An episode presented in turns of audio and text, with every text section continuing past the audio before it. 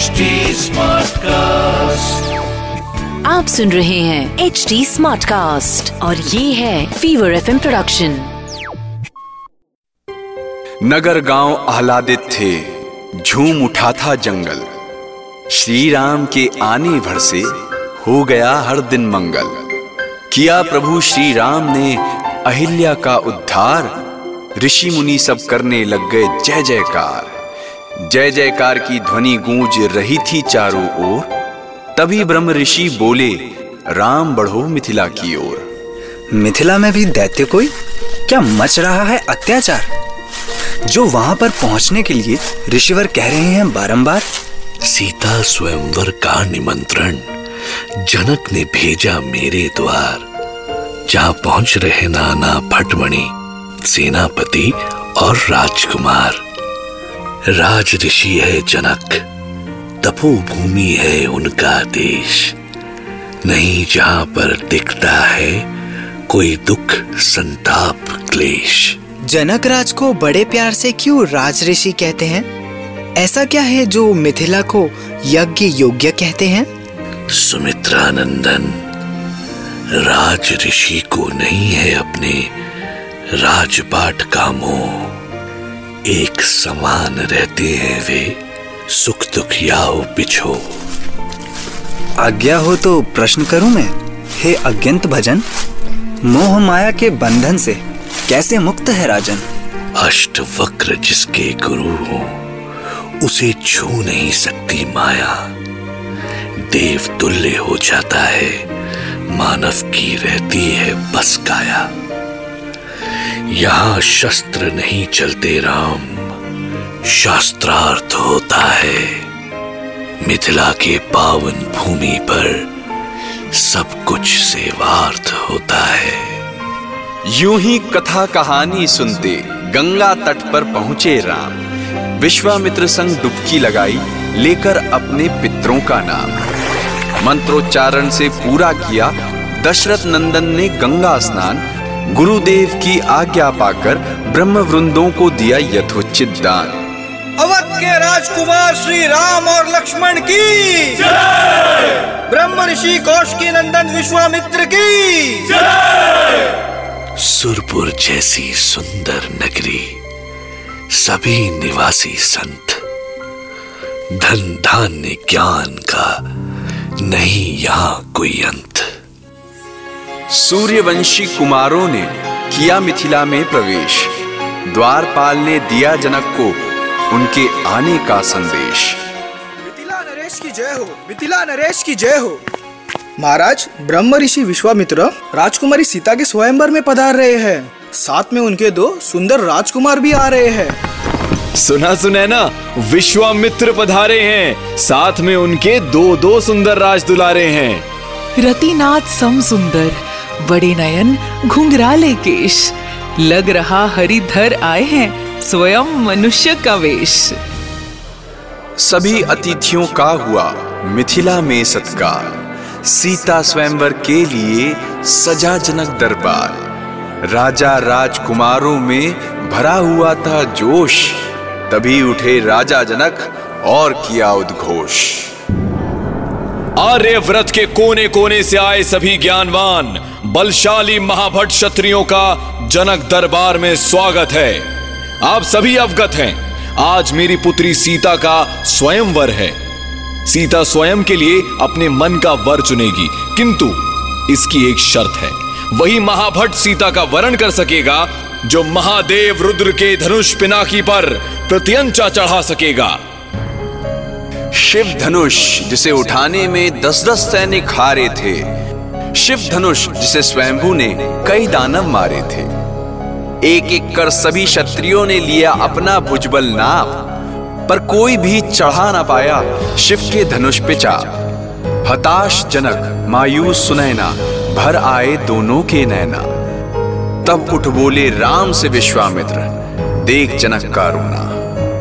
राम चढ़ाओ शिव धनुष पर छाप हर लो जनक सुनन्या के सारे संताप। जो आ गया गुरुदेव। जनक का प्रण पूरा करने बढ़ रहा अब बालक। इससे ज़्यादा बलशाली तो है मेरे रथ का चालक। अरे बड़े बड़े बलशाली हिल गए जिसे हिलाने से। उससे हिलाने आ गया बच्चा सीधे पालने से। सहज भाव से राम ने थामा धनुष का डोर। उस समय सीता ने देखा माँ पार्वती की ओर। हे माँ पार्वती मांगती हूँ आज आपसे एक मात्र वर। श्री राम को ही जता दो इस सीता का स्वयंवर। हे शिव धनुष पिनाकी करो स्वीकार नमन। जनक राज का प्रण पूरा हो सीता का हम करे वरन।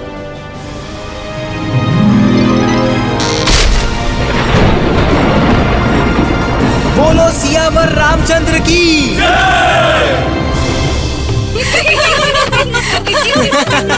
भैया, वरमाला पहनने के लिए इतना जल्दी मत झुकना। सीता राम की जोड़ी ऐसी, फीके पड़ गए रति और काम। राम विजय की सूचना पहुँची, उधर अयोध्या धाम।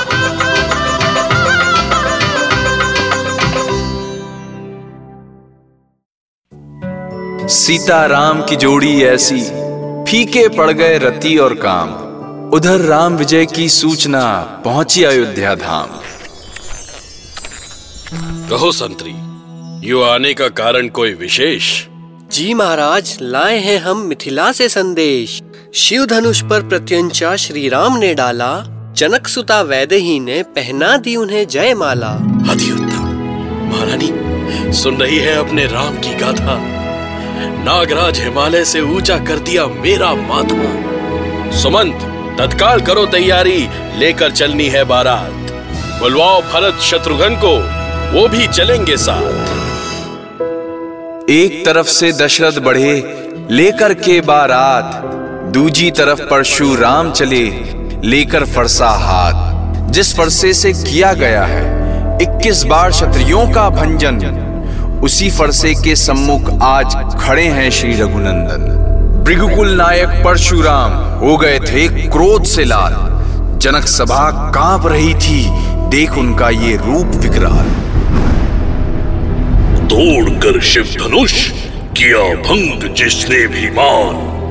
वो शत्रु है मेरा यहाँ, शस्त्र बाहु के समान। प्रस्तुत करो उस दुष्ट को जो हो गया है इस पाप से मलिन अन्यथा इस सृष्टि को मैं फिर से कर दूँगा क्षत्रिय विहीन बहुत धनुष तोड़े हैं हमने बचपन में दिन रात। किंतु तब क्रोध नहीं किया था हम पर भृगुकुलनाथ?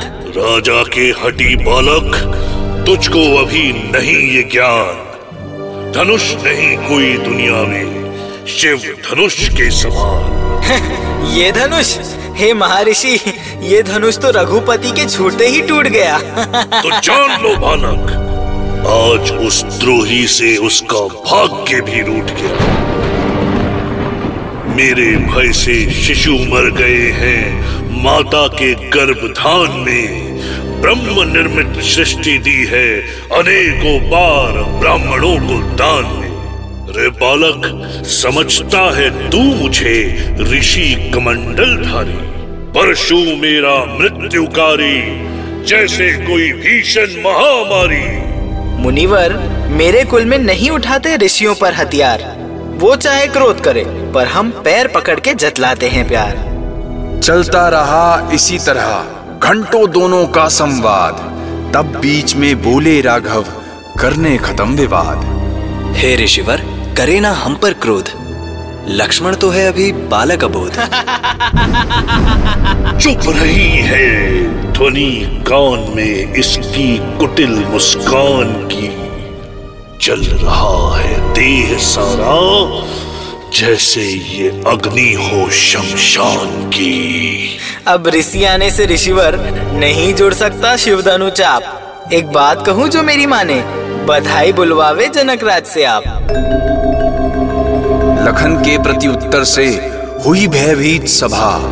लगा अभी बस खो जाएगी सूर्यवंश की प्रभा। तभी राम फिर बीच में बोले, निज शब्दों को नापे तोले। हे महर्षि, भोरे और बालक में नहीं है कोई भेद। आप जैसे सज्जन ऋषि नहीं करते इन पे खेद। मैं दशरथ नंदन राम, स्वयं को सौंपता हूँ आपको। करे कृपा, क्रोध, वध, या जो भी करना हो नाथ को। एक तरफ़ तो करता है राम, शीलवान बन बात। और एक तरफ़ भाई तेरा करे अपने वचनों से आघात। शिवद्रोही तुम दोनों को मैं पहुंचाऊँगा, यमलोक। तब शांत होगा ये क्रोध मेरा और दूर होगा शोक। ऋषिवर के हाथ में है फरसा, सामने मेरा शीश। आप चाहे अब वध करें चाहे दे दे आशीष। ये ना समझो मैं हूँ कोई भिक्षु ब्राह्मण। मेरे कोप से कांपता थर थर देवराज का आसन। परशुराम करते रहे खुद से खुद की बड़ाई। सामने नवाकर शीश सुनते गए रघुराई। तब ऋषि समझ गए ये क्षत्रिय नहीं है आम। सम्मुख उनके हरि खड़े बन करके श्री राम हे राम इस परशुराम की शंका को दूर करो। लो विष्णु धनुष और इसकी प्रत्यंचा धरो। जो आज्ञा मुनिवर।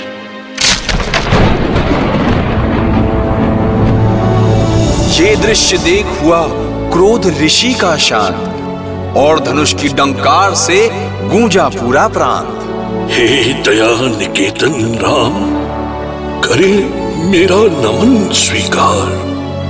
अनजाने में जो कुछ कहा क्षमा देकर करे उपकार। हरि का स्वरूप श्री राम में देख पूरा नगर पुकारे।